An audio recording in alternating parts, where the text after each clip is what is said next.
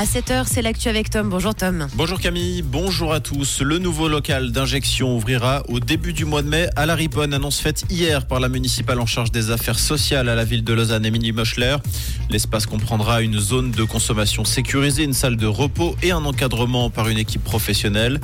Le local d'injection situé à côté de la discothèque Folklore sera ouvert du lundi au samedi jusqu'à 21h30. La voie de circulation sous le bâtiment sera par ailleurs piétonnisée pour assurer la sécurité des usagers. Les autorités valaisannes réagissent après l'évasion de 10 jeunes du centre éducatif du Pramont à Grange. Un agent de sécurité privé sera désormais déployé dans le centre entre 21h et 6h le matin, ce qui porte à deux le nombre de surveillants la nuit. D'autres mesures devraient suivre d'ici la fin du mois, l'installation de caméras supplémentaires, d'une nouvelle clôture sécurisée, d'un éclairage extérieur ainsi que de détecteurs de mouvement sur l'ensemble de l'établissement.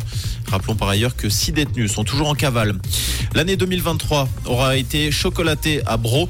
La maison Caillé a connu une fréquentation record l'an dernier, près de 440 000 visiteurs sur l'année, des chiffres en hausse de 17% par rapport à 2022. La clientèle suisse reste majoritaire avec 52% des entrées. Si l'on regarde le détail par canton, les Vaudois sont les plus représentés. L'un des poids lourds de l'industrie musicale américaine va tailler dans ses effectifs. Le groupe Warner Music va supprimer 10% de ses effectifs, soit 600 emplois. Ce dans le cadre d'un plan de réduction des coûts de 200 millions de dollars. Ces coupes devraient intervenir dans les filiales des médias, au siège social et dans diverses fonctions de support. Au Chili, après quasiment une semaine à lutter contre les flammes qui ravagent le centre du pays, les pompiers ont annoncé hier avoir éteint le feu. Près de 2000 soldats avaient été déployés depuis vendredi dernier. Au total, l'incendie a coûté la vie à 131 personnes et détruit près de 15 000 habitations, notamment dans la région touristique de Valparaiso.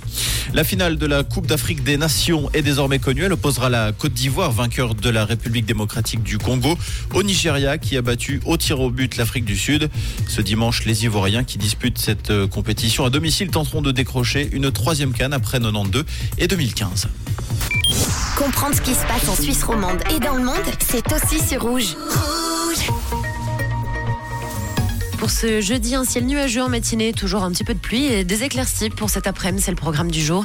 On a des températures un petit peu plus douces ce matin, 4 degrés à Châtel-Saint-Denis, 5 à et 6 degrés du côté d'Aubonne. Pensez à votre parapluie surtout si vous avez un beau lissage, hein, je sais de quoi je parle. Et pour cet après-midi, du soleil jusqu'à 14 degrés annoncés à Genève. Une très belle matinée et bon café avec Rouge.